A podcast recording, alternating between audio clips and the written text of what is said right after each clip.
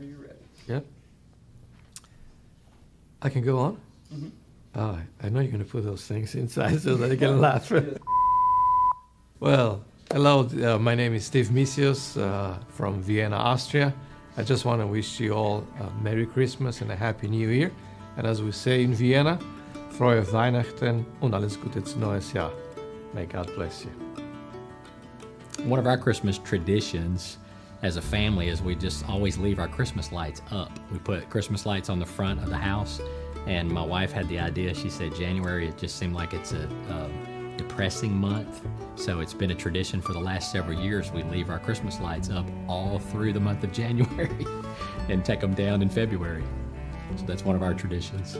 Hello, brothers and sisters. I'm ba- Max Bartkowski. I'm missionary and pastor from Poland. I'm bringing you greetings, and uh, I want to wish you a Merry Christmas uh, as a pastor of Grace Baptist Church in Bydgoszcz. Um, I'm so thankful for your partnership in the gospel and for your support. My name is Derek Melton. I'm the pastor of Grace Life Church in Pryor, Oklahoma.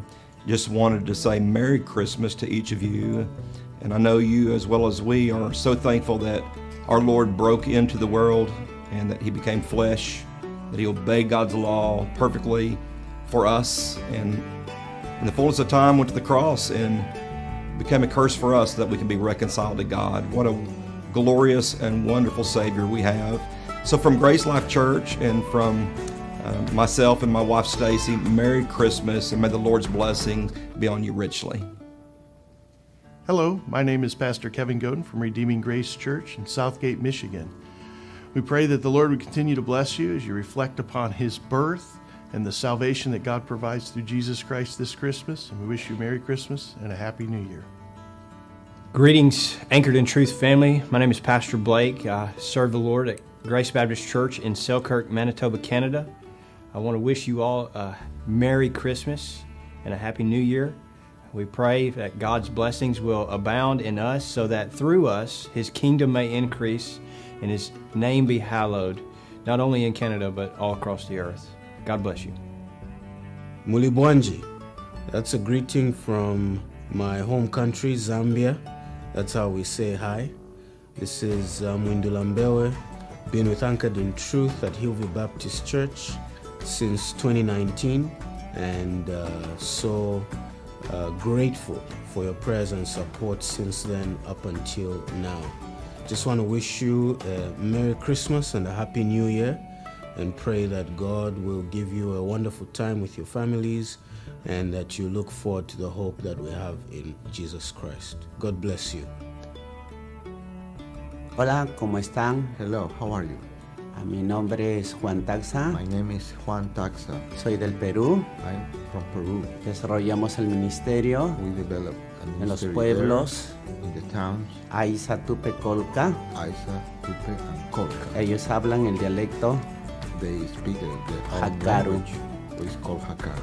Eh, de parte de nosotros. We send to Le, you le deseamos our greetings, una feliz Navidad and best wishes for a, the a toda la familia cristiana. happy Merry Christmas to all the Christians family. Gracias. Thank you so much. I'm Pastor Timoteo Gatis Jr. from Quezon City, Philippines. I'm Ira Agatis, pastor of Grace Life Church of Payatas. I'm Jeremy Agatis, pastor of San Carlos, Pangasinan. A ju- joyous greetings to all from the Philippines. Maligayang Pasko at manigong bagong taon. Merry Christmas and Happy New Year. Greetings, brothers and sisters in the Lord. So grateful that I could talk to you, Grace Life, Church Family, Anchored in Truth Ministry. Thank you very much for your great partnership with us in ministry. I am Joseph Masaula, come from South Africa. I serve at Christ Baptist Church, and we have different ministries in our church, including Christ Seminary, which I'm quite sure you are aware of. Want to bring you greetings and I just want to thank you for your great partnership with our ministry. And at this time of the year, I would really like to wish you a very blessed Christmas. In Sepedi, which is uh, our native language in uh, Polokwane, I would like to say Mudimo, a le thonolofatše a le fe keresemose ye and even a happy new year le ngwaga o mo botse wa ditlhonolofatso may the lord bless you ke a leboga that means thank you Hi, this is Ali McLachlan and my wife Caroline and Martha from Grace Baptist Church, Edinburgh in Scotland. And we just want to say that we love you and we want to wish you a very happy Christmas. Happy, Happy Christmas. Christmas. Hey, my name's Seth Channel, and I have the privilege of serving at Grace Life Church of Ankeny, Iowa. And on behalf of our church and my family, we want to wish you a Merry Christmas and have a Happy New Year. I'm Josh Tancordo from Pittsburgh, Pennsylvania, Redeeming Grace Church, and I just wanted to wish you all a Merry Christmas and say thank you so much for your prayers and support. Hello, my name is Pastor Mike Lanzast. Okay, we, we, I gotta look to the camera though, right? Right? Like that, okay. Okay. I'm ready. Oh, you're recording all this? No. Okay. Hello, my name is Pastor Mike Kleinsazer. I am pastor of Grace Life Church in Richland Center, Wisconsin. It is a great pleasure and an honor to be part of Grace Life Church and Anchored in Truth Ministries. I just want to wish you a Merry Christmas and a Happy New Year, and may God richly bless you as you continue to serve Him in all parts of the world. God bless. Boom.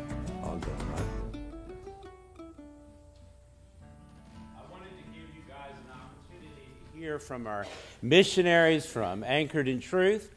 Today we're going to take whatever offering we receive, unless otherwise designated, it'll go to Anchored in Truth.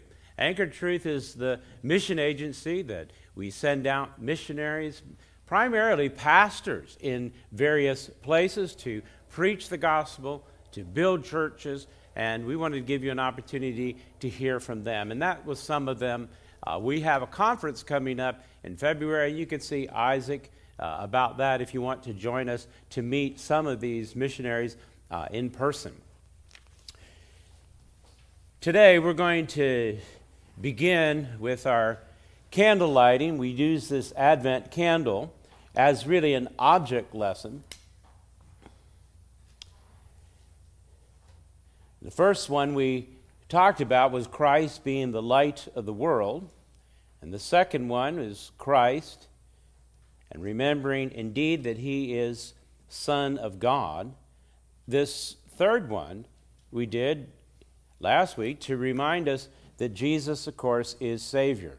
Today we have a fourth one to read, and I invite Isaac and Jackie White to come forward and lead us. You'll need your worship folder, and in here, here's an opportunity for you to respond as congregation as we think about Jesus Christ, who indeed is Lord. I light this candle to remind us of God's promise to send the one who is to be the Lord of all. People were burdened down by having to obey mean rulers and kings. People were burdened down in their hearts, too, by obeying their own sinful desires. But the prophets told of God's promise God would send one who would be the Lord of all. The prophet Isaiah said, A voice is calling, Clear the way for the Lord in the wilderness, make smooth in the desert a highway for our God. Then the glory of the Lord will be revealed, and all flesh will see it together. For the mouth of the Lord has spoken. Who is this Lord who would rule our lives? Our Lord is Jesus Christ, He who is the blessed and only sovereign, the King of kings and the Lord of lords. Amen. I was going to lead us in prayer, and before we do, I just want to recognize a few this time of year that have been uh, really helpful for me in the church. Um, every year when I think about this, well, I really want to recognize all of you because all of you do participate as servants of Christ. Uh, there, there's a term, a Greek word, diakonos, um, a deacon, if you will. Uh, those term became a technical term just to describe someone who within the church was a servant of the Lord. Um, and so I would recognize all in that sense that we, we serve. I'm even thinking of those that are currently homebound, uh, uh, Daryl and uh, Gordon, who's now in the hospital as well. I talked to Gordon last night and I asked him to be in prayer for us today. And I appreciate all of you participating and praying, uh, and, and, and, we need to do so. By the way, uh, uh, the Cindy Nunn had an accident on her way here, and so pray for her as well as we do for one another. But I do want to take a moment and then for us to pray corporately and then to recognize some of the servants here that have really been uh, great help to this church. And one of them is Jeremy, who I think he went off to go see his mom. And, uh, and so be in prayer for him. But Jeremy helps me out a lot in coordinating a lot of things. And I don't see Eric, who helps with our maintenance. Um, so I'm going to keep his. And, uh, uh I wanted to recognize him. And uh, I do have some people in the sound room in the back, and I'm going to make you put your sound stuff away and come up here. I know you don't want to, but I want Paul and um, to come forward. Paul has really helped us with this, and I really appreciate it. And and yes, add and you're going to have to stand up here and me embarrass you because I'm going to pray particularly for you. If you'll stand up here, Paul's really helped us a lot with that. We've been in prayer for you, and I think you know a couple other people, Addie and Bailey, who has helped us uh, both the, the uh, audio and videos. And yes, I have to embarrass you. Come up here. I'd like to just have the church, you to be recognized, and have the church pray for you. And um, can't tell you girls apart. You look like twins, but fortunately, you have different colors, so that's good. And I appreciate your service in helping us with the website and our social media and the things that we have going on here as well. Uh, is Rodney, our CPA, here? Come on up, Rodney. I know you guys don't want this, but this is just what I do. I'm really th- thankful for all your work, and to you, it seems you think it's nothing. I think it's everything. Um, I want to call up uh, some of our deacons. Let's see, Isaac, and appreciate your work here as well. And I'm going to have um, Kim stand in the place of Blake, who is ill today. You'll come, thank you. You stand up here and get that to your husband and tell him to get well soon. And one of our elders, and let's see, who else do I have? Oh, I don't know. Some of these music people. Well, we'll quit that. Um, come on up here. Amanda, thank you for working with the children. What a great blessing. And there's somebody hiding behind the piano. You'll have to come out. I really appreciate you helping us worship Christ today and every day. And then someone that um, keeps trying, well, her husband keeps trying to take her away from us, but really helps with the children so much. Is she downstairs? Where's Gail at? Oh, that she's just hiding back there. Come on up, Gail. And I appreciate, we appreciate you and want to pray for you. Come on up. And then uh, Last but not least, well, where's is Linda here today helping with us? She's in the nursery. Where's Jerry? Back there. Come on up here. I have something for you. I guess we can't relieve Linda at the moment. Utter chaos would occur downstairs. So you'll stand for yourself as well as her. I appreciate Jerry's one of our elders, and he was the, one of the first ones, and I really appreciate you. Um, faithfulness. First shall be last, right? Yeah, apparently. But we do, do have one more, and that's Andy. He's like the cat that keeps trying to get away, and we won't let him ever leave. So I really appreciate all your help. If you'll come up here, stand. And then one more, yes? How much do you appreciate? Not as much as you think. so stand up here. And then one more, my beloved Christmas bride. We were married December 8th, 39 years ago. And these elders probably can testify too that she really puts up with a lot, doesn't she? No. All our wives do. And I thought about doing something special for our wives. Your, this church has some special elders who really work together in even in our differences. And there she is, and Miss America right here. Thank you. Um, and I re- we really appreciate you, uh, elders' wives as well. They um, do a tremendous amount of work.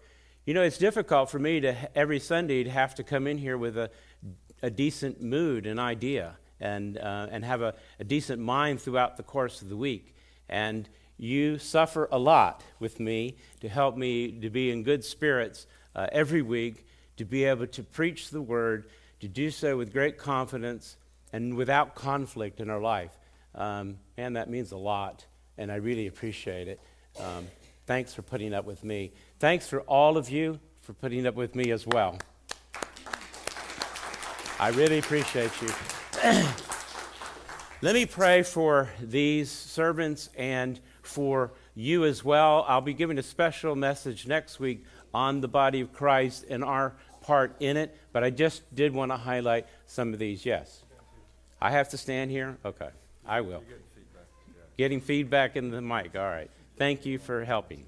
Let us pray as a church. Oh, Father, we come to you this day, this eve of Christmas, a day in which we are anticipating the remembrance of the glory that you have granted to us in the person of Jesus Christ, who would take on human flesh, who would live among us, live an entire life without sin. Who, who would earn that righteousness and merit that we need to stand before you, who would then take our sin on his body on the tree, die, and pay for every one of our transgressions, and then to triumphantly rise from the dead and send on high. And really, in Christ, we look forward to that very thing as well, to be in your very presence. You, in doing so, you have given gifts, gifts to the church that you are building. The gifts are these people and all of us together that are uniquely gifted, some in very quiet and behind the scenes ways, others that are very much more obvious and participate.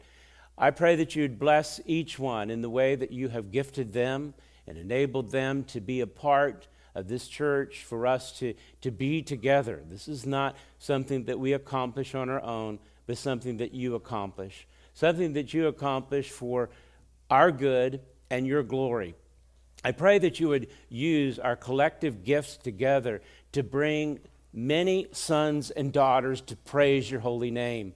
I pray for every child that will even sing today. Would you save each one?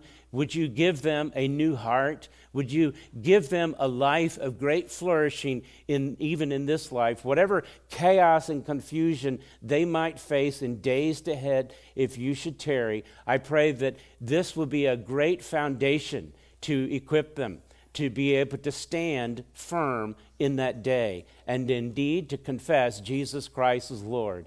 I'm thankful for all that you have gathered together here in this place to bring this about. And may we each contribute in the unique ways in which you have called us. Bless us and keep us. May your face shine on all of us, and may the glory of Christ be seen in each. I pray this in Christ's name. Amen. God bless you.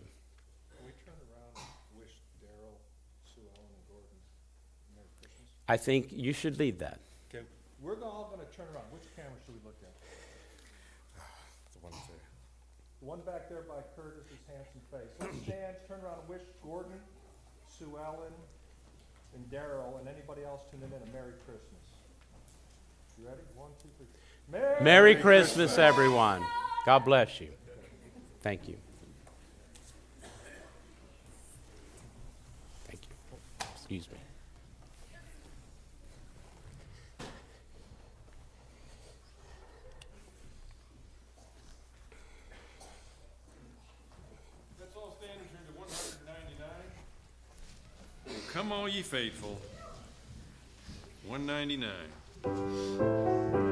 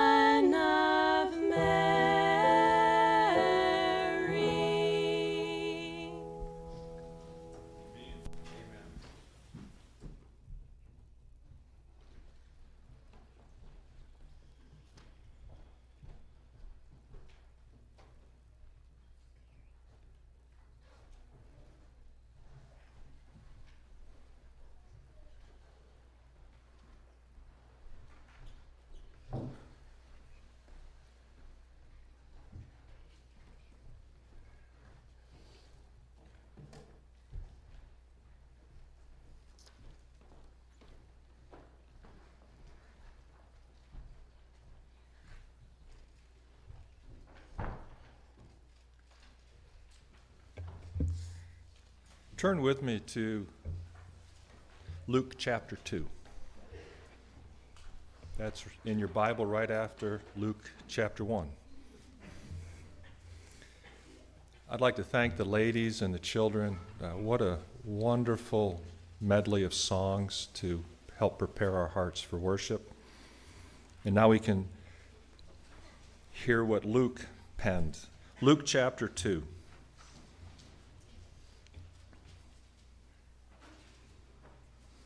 In those days, Caesar Augustus issued a decree that a census should be taken of the entire Roman world.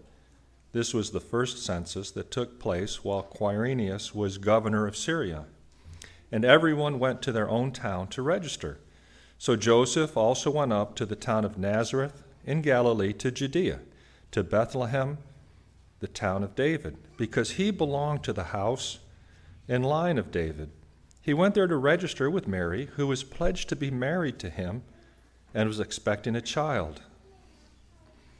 While they were there, the time came for the baby to be born, and she gave birth to her firstborn, a son. She wrapped him in cloths and placed him in a manger because there was no guest room available for them. And there were shepherds living out in the fields nearby, keeping watch over their flocks at night. An angel of the Lord appeared to them, and the glory of the Lord shone around them, and they were terrified. But the angel said to them, Do not be afraid.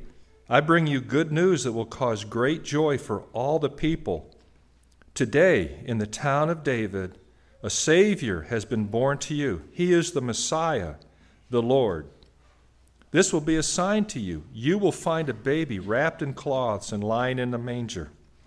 Suddenly, a great cloud of the heavenly host appeared with the angel, praising God and saying, Glory to God in the highest heaven, and on earth, peace to those on whom his favor rests. When the angels had left them and gone into heaven, the shepherds said to one another, Let's go to Bethlehem and see this thing that has happened, which the Lord has told us about. So they hurried off and found Mary and Joseph and the baby who was lying in the manger. When they had seen him, they spread the word concerning what had been told them about this child, and all who heard it were amazed at what the shepherds said to them. But Mary treasured up all these things and pondered them in her heart. The shepherds returned, glorifying and praising God for all the things they had heard and seen, which were just as they had been told. Amen and amen. Let's pray. Father in heaven, you are so gracious to send your Son to leave the matchless glory of heaven and to be incarnated, to take on human flesh as a humble babe. I thank you that you have poured out your love this way, that you have touched our hearts. And I ask that you would regenerate hearts today. For everyone that does not know you, would you save their souls today? Give them a new heart so they can worship you properly, aright, and with great freedom. I thank you for the peace we have, especially in this congregation, because of the Holy Spirit. You have blessed us. Help us to be a blessing to those with whom we rub shoulders this Christmas season. Help us to have a gentle reason, a word for the hope we have. Let us not just get caught up in the, the gift giving and the festivities, but help us to take time to share Christ and say, This is why I celebrate. The Lord of glory has renewed me and given me new life. Please watch over our pastor as he preaches. Give him clarity of speech and freedom. And I ask that you would bless the, the offerings we, we put. Would you use them to spread the name of Jesus Christ and to strengthen your servants here on earth? In Jesus' precious name, amen.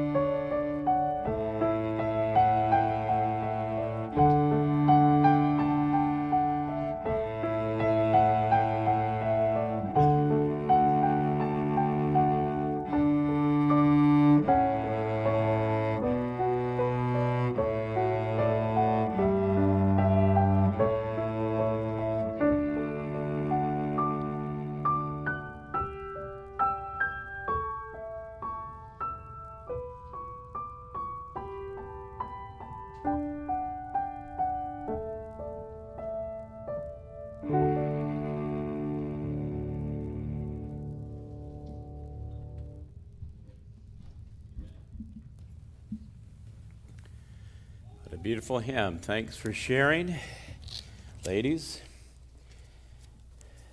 Thanks, children, as well, for leading us into worship of Christ today. If you'd like to join in a continuing celebration, we'll begin at 6 o'clock tonight. We'll have a candlelight communion. It'll be from 6 to 7, and we'll spend some time singing carols to Christ as well. So I encourage you to join us tonight at 6 o'clock, if you can, for our candlelight communion. You don't have to be a member to receive communion. You need to be in Christ, however, and it's a great way to begin this celebration on this Christmas Eve. This morning, I invite you to turn in your Bibles to Hebrews, Hebrews chapter 9. We're going through the book of Hebrews, verse by verse, if you haven't been with us. This book, as I see it, is a sermon. It's a sermon by a preacher. I think it was Paul, recorded by Luke, but that's just me. In any case, it's certainly an exemplar of a sermon. Chapter 8 talks about this is a word of exhortation. The subject is Christ. That's what it is from the beginning to the end. The supremacy of Christ. And here we've come to the end of chapter 9, and I want to add something here and for your for you to see. Before we do that, let's just go back in time with Matthew. That kind of sets the stage for us. Matthew begins talking about the first advent of Christ, what we call Christmas. He says the birth of Jesus Christ took place this way when his mother Mary had been betrothed to Joseph. Before they came together, she was found to be with a child from the Holy Spirit. Her husband, being a just man, and unwilling to put her to shame, resolved to divorce her quietly. Then a miracle happens. As he considered these things, an angel of the Lord appeared to him in a dream, saying, Joseph, son of David, don't fear to take Mary your wife, for that which is conceived in her is from the Holy Spirit. He will save his people from their sin. That's why he was born. She will bear a son, and you will call his name Jesus. Jesus means deliverer, it means savior. He will save his people from their sin.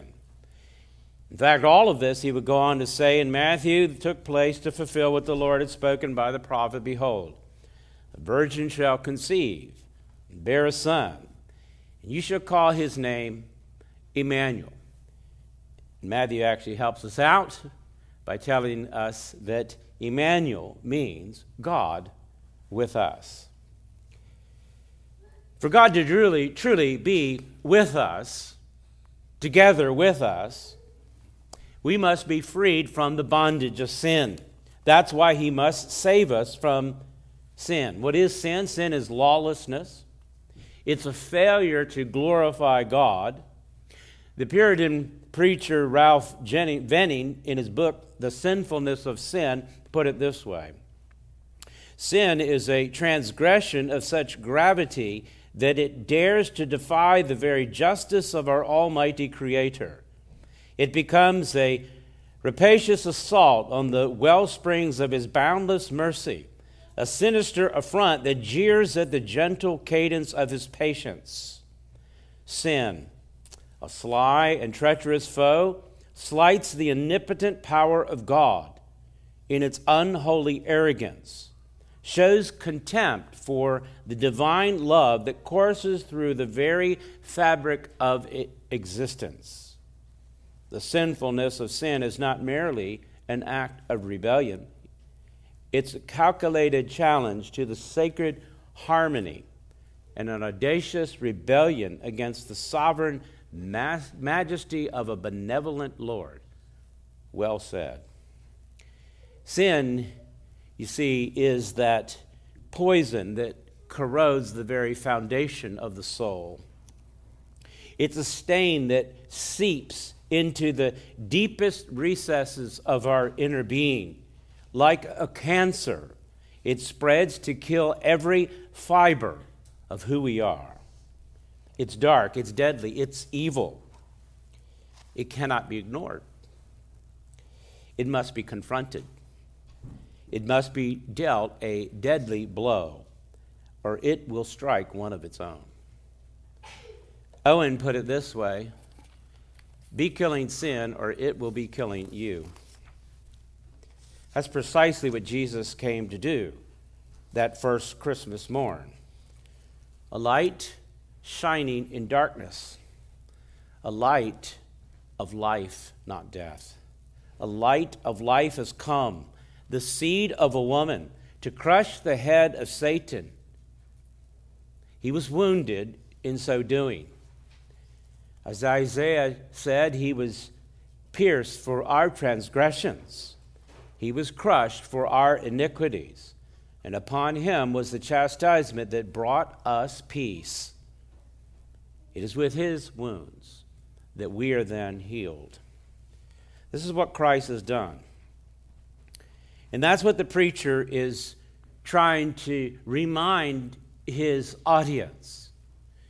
He would have a tendency to go back to the ritual of a religious system, which was only put in place to point to the reality of who Jesus actually is one who can take away sin. Yes, that deadly curse, death, and only Him. We're in chapter 9. We'll begin at verse 15, but look beyond that to, to one passage. It says, How much more, and he keeps doing that about Christ compared to the symbols that pointed to him, how much more will the blood of Christ through the eternal Spirit, blood of Christ means his death, blood of Christ who through the eternal Spirit offered himself without blemish to God, purify your conscience from dead works to serve the living God. This is truly a miracle, an amazing gift of God's grace and love. This preacher in Hebrews emphasizes more than any other place in the New Testament of this very work of Christ, his mediatorial work, a mediator between man and God, the man Christ Jesus, the only one. The only one who then could stand on both sides of the equation, who did take on human flesh without sin. Christ has done much. He is doing much, and he'll do much more. And I think that's how this preacher resolves this particular passage that I want you to see. And young folks who are listening along and taking a little note or two, I'm going to give you a challenge as we read this text. And maybe you adults can play along too. Because as I studied through the book of Hebrews, you say, well, you know the book of Hebrews really well. Um, I don't know it well enough. And the more I go back to it, the more I learn. It, it, it is, all of Scripture is this way. You're never going to plumb the depths of it. Okay? And I am the one who gets the most out of this. And you say, well, how could you preach with such passion and conviction? Because I spent time with God in His Word. And it is a great experience, and I encourage you to do so too. I'm kind of forced to it. I have to come here each week and talk about it. I, I hope it challenges you and encourages you to do the same. But I thought this week, particularly in thinking of connecting, you know, we, we, didn't, we didn't have a special Christmas sermon per se, and I do some from time to time, and that's fine to do. But, you know, you can see Christ just about anywhere. And here it's really clear, and I want you to, to notice one word repeated three times in our text. Technically, it's a, it's a variant of a Greek word because it uses different tenses, but it's essentially from the same root. And so in the English translation, it is translated the same way. The w- word is appear. Look for it in our text, and that'll be a key to understand where this preacher is going. But we'll go ahead and begin with this therefore. The therefore is based on Christ's death, this death which in which he destroys sin. He then is a mediator, it says, verse 15 in chapter 9, of a new covenant. New in, compare, in contrasted to the old covenant or the Mosaic covenant. That's what's in view.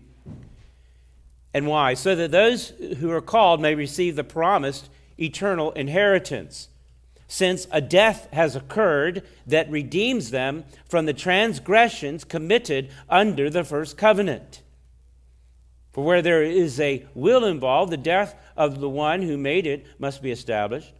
For a will takes effect only at its death, since it is not enforced as long as the one who made it is alive. Therefore, not even the first covenant was inaugurated without blood. When every commandment of the law had been declared by Moses to all the people, he took blood of the calves and the goats and water and scarlet wool and hyssop and sprinkled both the book and itself and all the people, saying, saying, This is the blood of the covenant that God has commanded for you. And in the same way, sprinkled with blood both the tent and all the vessels in worship. Indeed, under the law, almost everything is purified with blood. Without the shedding of blood, there is no forgiveness of sins. It was necessary for the copies of the heavenly things to be purified with these rites, but the heavenly things themselves with better sacrifices than these. For Christ is entered not into holy places made with hands, which are copies of the true things, but into heaven itself, now to appear in the presence of God on our behalf. Verse 25, nor was it to offer himself repeatedly as the high priest enters in the holy places every year with blood not his own, for then he would have to suffer repeatedly since the foundation of the world. But as it is, he has appeared once for all at the end of the ages to put away sin by the sacrifice of himself. And is appointed unto man once to die, and after that comes judgment. So Christ, having been offered once to bear the sins of many, will appear a second time. Not to deal with sin, but to save those who are eagerly waiting for him. Even so, come quickly, Lord Jesus. Let us pray. Father, I pray that you would give us insight into your holy word. May it accomplish what you purpose. May many come to repentance and faith, and may many continue a life of repentance and faith. I pray this in Christ's name. Amen. Well, hopefully you saw the word appear there, appearing, if you will, in your text three times. Christ, this great mediator, our great high priest, does his mediating work not just in history, but right now. And the promise of a great future as well. Notice verse 26 has appeared, and then verse 24, and I'm going out of order just to keep us chron- chronology uh, straight in our mind. Verse 24, now to appear, that's the present, and verse 28, will appear. So he doesn't do it in chronological order, but that's the way we'll take it. Has appeared, now to appear, and verse 28, will appear. We call his first appearing, the first appearing of Christ, as his first advent, our coming, Christmas. And this is Christmas Eve, in which we anticipate a day in which we remember Christ's incarnation, his birth. We call this future appearing that is saying he will come as now the second advent, since he's already come once. And he says, I'm going away and I'm coming back. And just as certainly as he came in a physical form, he would come again. Coming back, we call that his second coming or second advent. The now, the now appearing is some often a neglected fact, but one emphasized quite a bit by the preacher in Hebrews is his ministry and work right now, his intercessory work in heaven itself. All three of these relate to his mediatorial work in saving us from sin, past, present, and future. Let's look at it in the, in the text here. I'll just follow it in, in order in the way we might think in, in, for the sermon today. First, and looking at the past, verse 26. He says he has appeared, that, that is, he came, and the purpose to do in doing that is, note, to put away sin by the sacrifice of himself. This is the promise that the prophets gave. He would deal with the penalty of sin. Th- that's what's primarily focused. Sin, as we've mentioned at the very start here, creates a great problem for all mankind. For all have sinned and come short of the glory of God. It creates a great crisis, a penalty, a penalty whose wage is death, not just temporary, which we will experience, is appointed unto man once to die, as the text said, but an eternal death, uh, an eternal conscious damnation. Because all sin ultimately is a violation and a rebellion against the most holy, against God. Turn to Psalm 51. And here you have David describing it, a familiar story that we know. David took Bathsheba. He lied to his people. He deceived the woman, a man of great power, took advantage of her, no doubt lied to his people about it, orchestrated a way in which he made others under his charge to be complicit in the murder of her husband so that he could get away with it. But he couldn't get away from it because all things are open to God, and God knows. David, a man after God's own heart, did a very heartless thing. Ultimately, murder. Really, he was responsible for it. But why was he a man after God's own heart? It isn't about his actions as much as his confession. And you'll find that in Psalm 51. Psalm 51, he, he begins this way by saying, have mercy on me, O God. And he points to why God would have mercy in the first place because he knows who God is according to your chesed in Hebrew, it's steadfast love. This is mercy, grace, patience, faithfulness, kindness, all of that rolled up in a single word that we have translated steadfast love.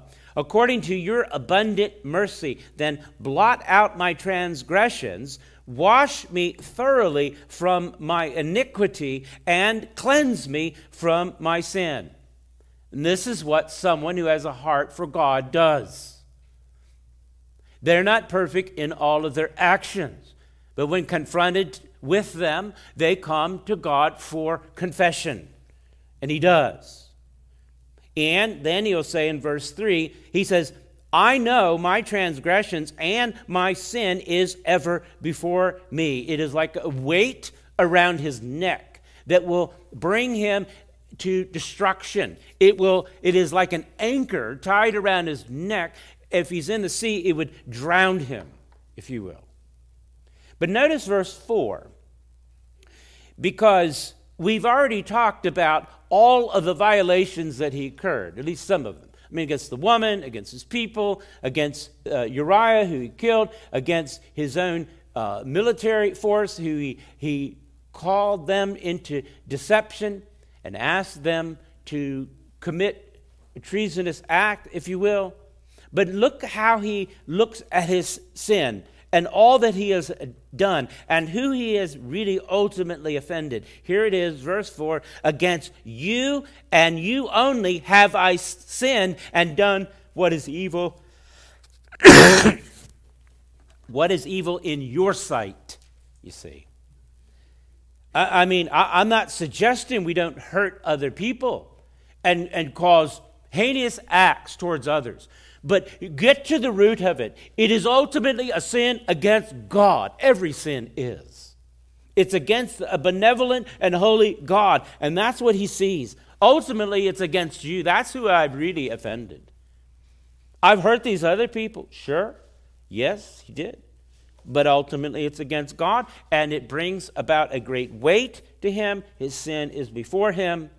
And then he says, Well, God, you are justified in whatever you do and blameless. Because he knows that he is guilty and worthy of wrath. He, he recognizes his sinful condition in verse 5 I was born in iniquity, as we all are. This is, by the way, these little ones, you don't have to teach them to lie, cheat, and steal. They can figure out it on their own. It's part of their nature. It's called sin. It, it, it is revealed in each of us in different ways. Oh, it may not be the magnitude of what David did, sure. But every sin is a rebellion against God. Teach that to the little ones. This is why little ones are taught to then obey and honor their parents. It's the first command that it might be well with you. Under the Mosaic code, disobedience meant death. But it might be well that your life might flourish because why? You learn to obey those who are in authority. You, you do that, then you learn by so to how to obey God, which is ultimately the most significant and important. He recognizes the sinful condition. Look at verse 6. He says, you, you, you delight in truth. That's what God is about. Truth in the inward being, not deceit, not saying, well, everyone else does that. Or, you know, I just have this natural proclivity to rebellion. No. He wants truth. The truth is, I'm guilty and I was wrong. And then he prays to God to teach him wisdom in the secret heart. And that's the key, by the way. Heart. You see that? That's the inward. It, it's really not talking about organ in your body. It's talking, particularly in the Hebrew sense, of your mind. Okay? All, that immaterial being, that person who you really are, not externally so that everybody can see whatever you do. That's hypocrisy. It, it's about the heart of the matter, ultimately. That's what he's talking about. And he calls for God to purge him, to clean him, to then hear joy and gladness. That is a restoration. And he calls for God to blot out his iniquities. Why? Why would God do this? Because he, he's already stated it in verse 1 his steadfast love. That's why, because that's the very character of who God is. Have you sinned against God? Do you understand? You can go to Him and confess. And God will respond and give you a clean heart. Verse 10. Create in me a clean heart, he says, and renew a right spirit within me. Um, it, it, it, there's a cleansing and then a, a renewal that's talking about. And then verse 11, cast me not away from your presence. And that is, if you remain in sin, what you do is put up a barrier between you and God. And you, and, and you no longer have that fellowship with Him. You, you, God is no longer with you in that sense. So he's asking that to be removed so that he can be with God. How would he be with God? Well, God would need to save him from his sin. And then beyond that, and I'll need to finish this if we're going to get to the end here. But um, he will teach his trans, treat transgressors, verse 13. That is, you know, when you have this experience, then you can teach others that very truth. And we can proclaim that to all people. Listen, come to God now. Don't, don't just get your life right externally, God can change it internally and He can truly deliver you. And one of the responses of a delivered soul is to sing praises to Him. Verse 15.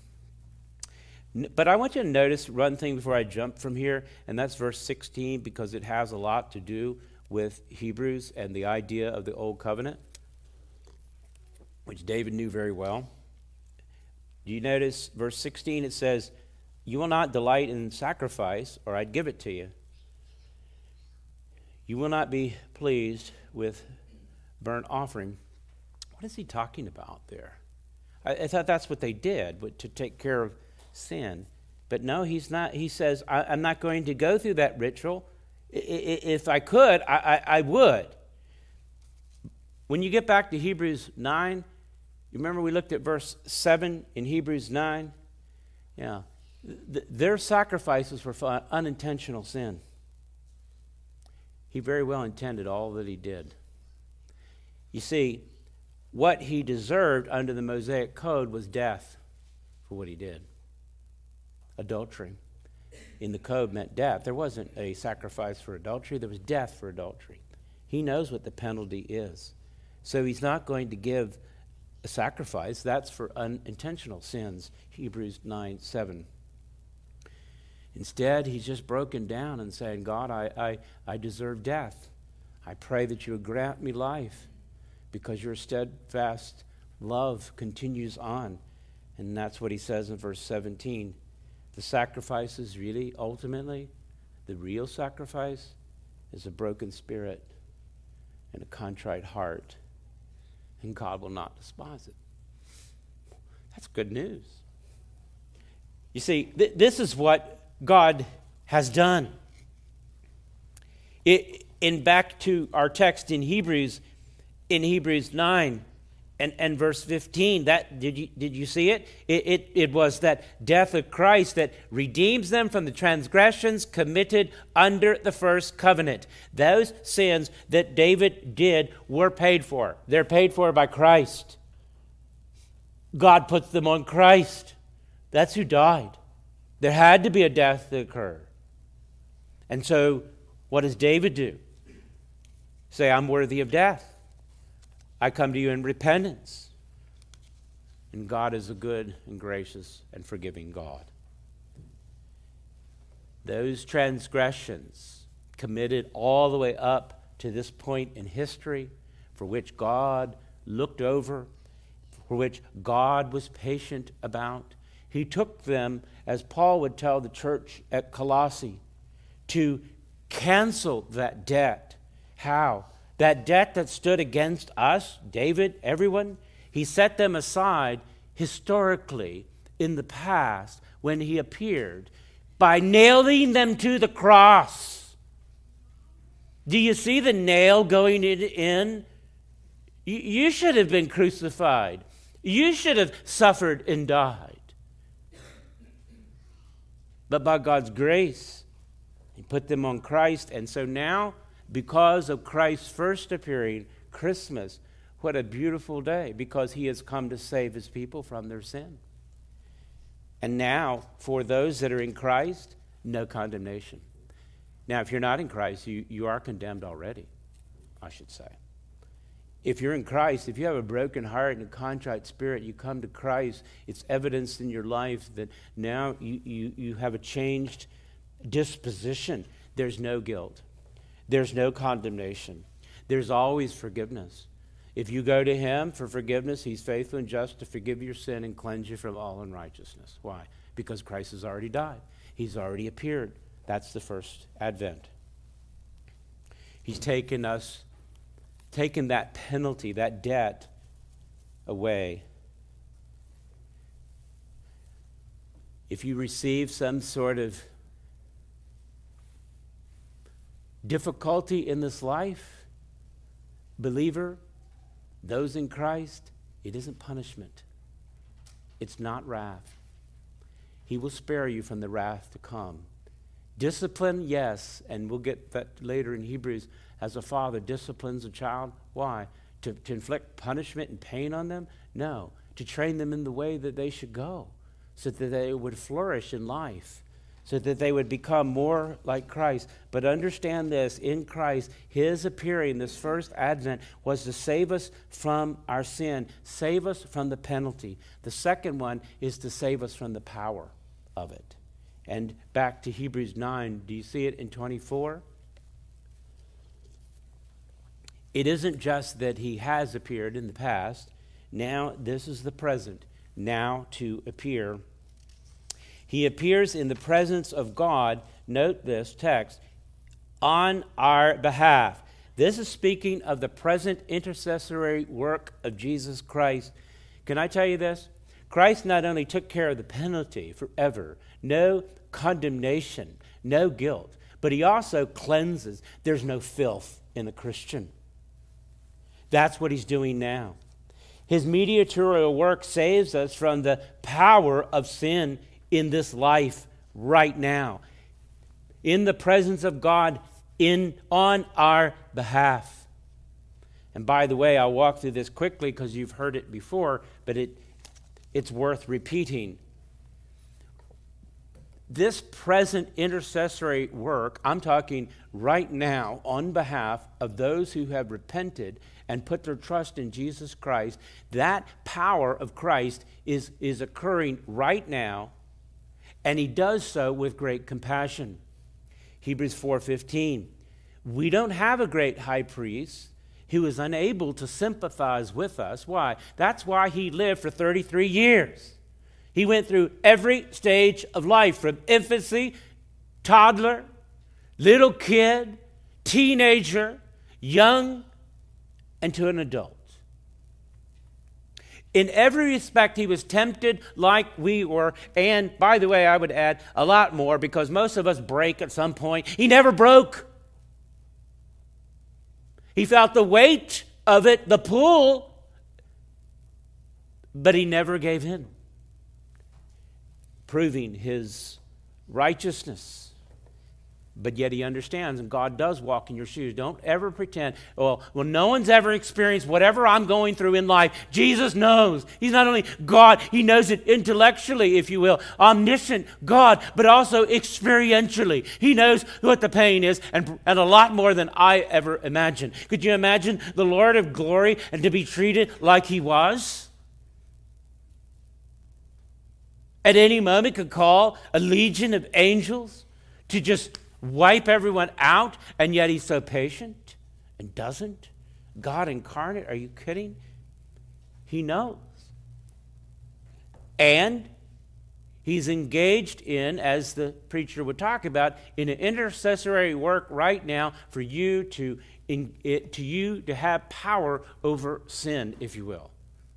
Not just the penalty, but the power over sin. Because he prays. Yeah. Uh, we talked about it before. You know why Peter's faith didn't fail? Because Jesus prayed for him. That's why. And for all of those in Christ, Christ is praying for you. I pray for you a lot. I pray for my family, my wife, my friends, the people I think about, people that are hurt. I'm, we, we pray all the time. Christ prays. And all of his prayers are perfect.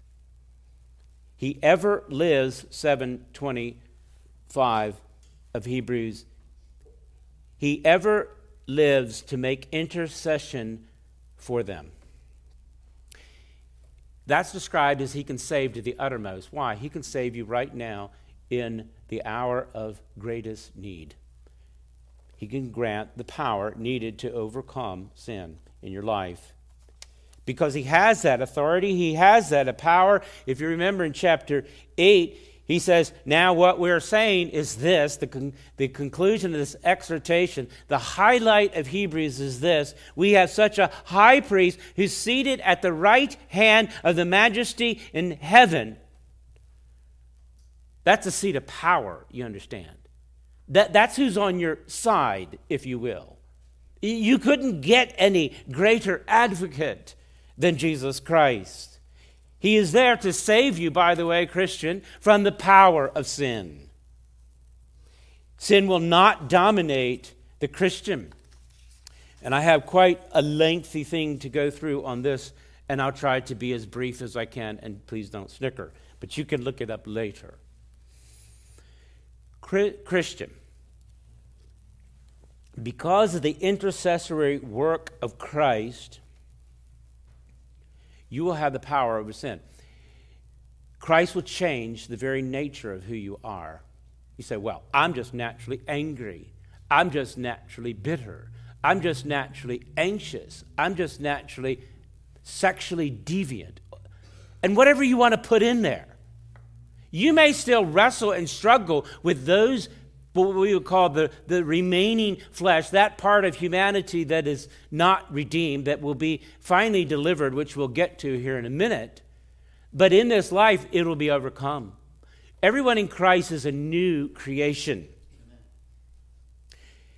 Paul will go on and tell the church of Corinth, who had all kinds of problems, and he told them that sexually immoral people, idolaters,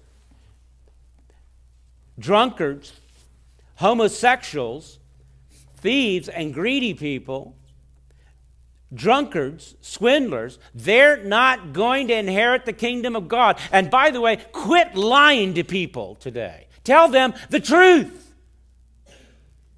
Don't redefine truth.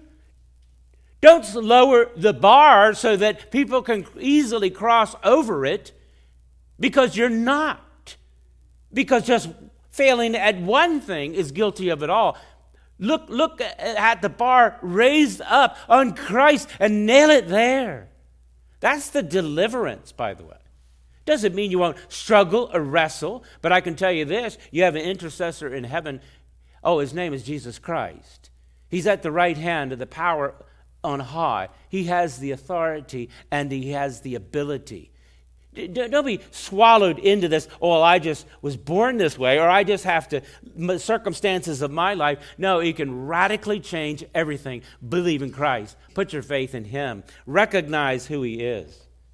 And here I would just address Romans chapter 6 if you want to look, and maybe chapter 8 if I can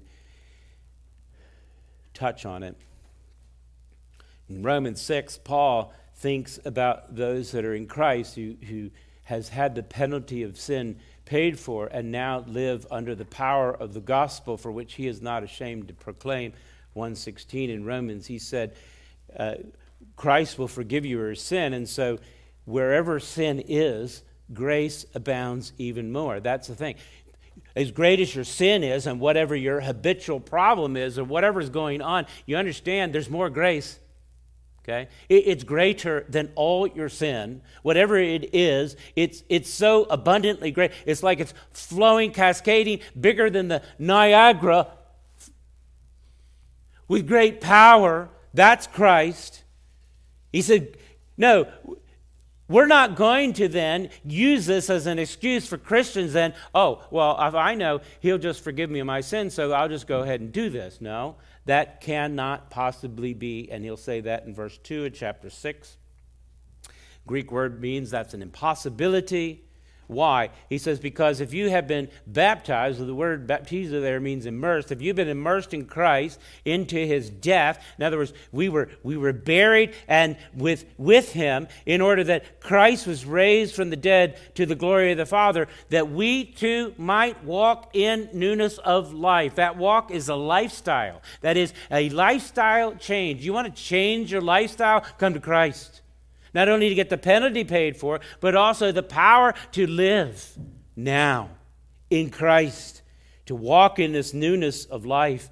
And so he tells the church in verse 11 then to consider yourself dead to sin and alive to Christ. It's a matter of changing the mind. Don't sit there and tell yourself, I'm enslaved to sin. I have to do this because maybe this was the manner of life. Not anymore. Not in Christ. Everything is new. And you say, well, it's not for me. Well, go to Him. He's interceding for you on your behalf. Go to Christ. That's the call. Sin doesn't have to reign anymore in your body. Verse 12 of Romans 6 to make you obey its passions. See, it, because Christ is more powerful than your passion. Sin will not have dominion over you, Paul would say, verse 14. How does this happen? It's a change of heart. I'll drop down to verse 17. He says, But thanks to God for his grace, because at one time you were slaves to sin, but you have become obedient from the heart to the standard of teaching that you were committed. And having been set free from sin, you have become slaves of righteousness. Do you get it? It's black and white, polar opposite. This is what Christ does. Yes, you'll have to kill the deeds of the flesh. That's in chapter 8 and verse 13. But you do it not from the flesh, but by the power of the Spirit. All right, I'll finish this up. Back to Hebrews 9 and verse 28. Not only does it save us from the penalty, but also the power, beloved, but also the, finally the presence of sin itself. This is why we look forward to Christ's second advent, his appearing. Do you see that, how it closes in chapter 9 and verse 28? He's going to appear, and it says a second time, because the first time is Christmas, right? The second time is what we call his second coming. But he's not going to deal with sin in his second coming. Instead, he's going to deal with saving those who are eagerly waiting for him. I'm waiting for him. I'm tired of sin in my own life. I'm sorry, tired of seeing it in your life and other people's life, in the world in which we live, the community. I, I'm, I get tired of reading about it. I, I don't watch much TV because I don't like to look at it. I'm tired of it. I'm eagerly waiting for Christ. Could you imagine what it's going to be like with no more sin? No, you can't. I can't either. It's, it's beyond what we could imagine. But Christ has promised to come a second time to deliver us from the presence of all evil, and the worst of which is death. In fact, if you're in Hebrews, you can look back to chapter 2. He's already said that. In chapter 2, he comes talking about his incarnation. In verse 14, he comes, takes on flesh and blood. That's talking about Christmas, the incarnation, his first advent. He took that on to partake of the same things that through death, here's the ultimate end. What is it? He might destroy the one who has the power of death, that is, the devil, and positively to deliver those who, through fear of death, were subject to a lifelong slavery. That's us. That's what we're waiting for. That final deliverance from the very presence of sin, which we all hate. God has promised to stop the crying. And I don't mean to start your crying, but the consequences of sin in all of its different perspectives and ultimately death brings a lot of weeping, doesn't it? I mean, we don't even like people to get hurt. We had somebody hurt today, and, you know, we felt pretty bad about it. We have people in the hospital that we hurt for and maybe tear up a little bit. And then if we lose them to death, we'll cry because we love them and it's a great sorrow. But God is like a compassionate father. He'd take and wipe away those tears. But the difference between me, who I'm a compassionate father and grandfather, and I'll wipe away the little tears from those who hurt, but they might come again. And I'll keep wiping. But God just does it one time. As is appearing, that's the imagery that's given. Death is said to be swallowed up in victory. That swallowing death, that's an imagery you can find in the Psalms and Proverbs. And just imagine that visual imagery of your loved one going in, in the grave. It, they're being swallowed. Paul would remind us in 1 Corinthians 15, the, the resurrection chapter, that Christ, who has all authority and power, is coming. The end is coming. And what will it look like when he delivers the kingdom of God, destroying every rule and every authority? That is, everything that is in rebellion against God. And he is going to reign until all enemies are under his feet. And the last enemy to be destroyed is death. When the imperishable puts on, when the perishable puts on imperishable, the mortal puts on immortality. Then shall come pass the saying it is written, Death is swallowed up in victory. John the Apostle will tell us about the end times event and how, what that will look like. In chapter 7, in heaven, the Lamb is wiping away the tears from the saints who are now in victory. And it culminates in chapter 21, and I'll just read it for you and close.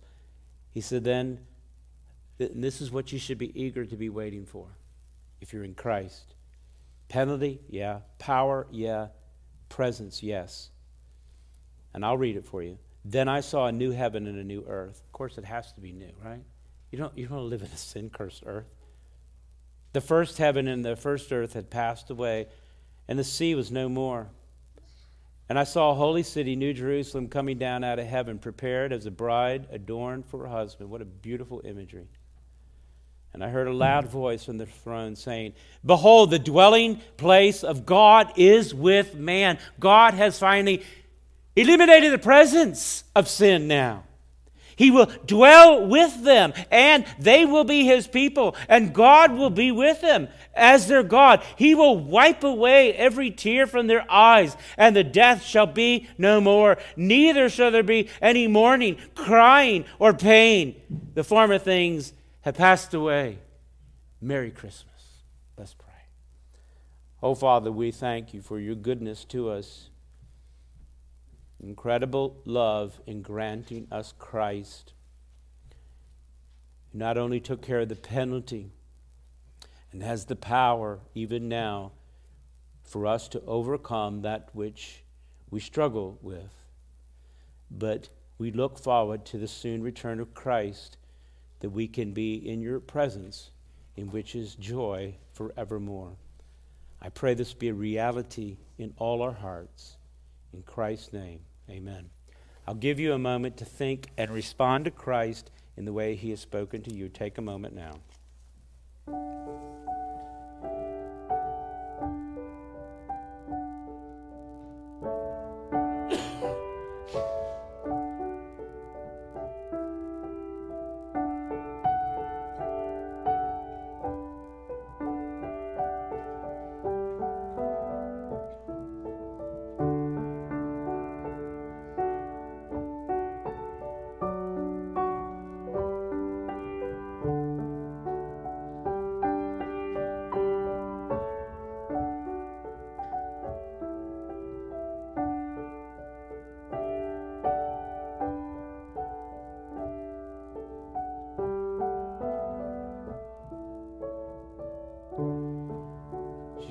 Son, and you shall call his name Jesus, for he will save his people from their sin.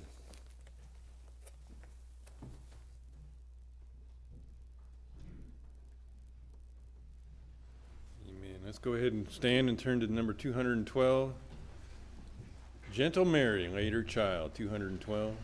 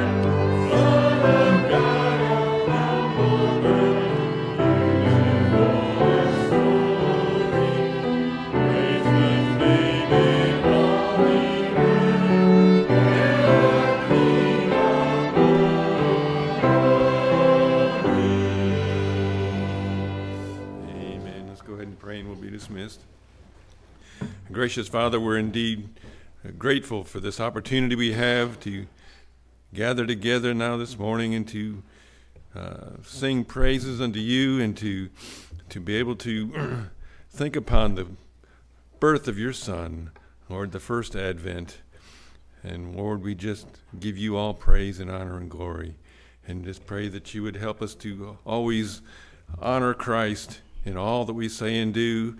And throughout the, this time of family gathering and being together with, with many of those who are not born again, Lord, to be able to spread the joy to all of our uh, friends and relatives. We ask it now in Jesus' name. Amen.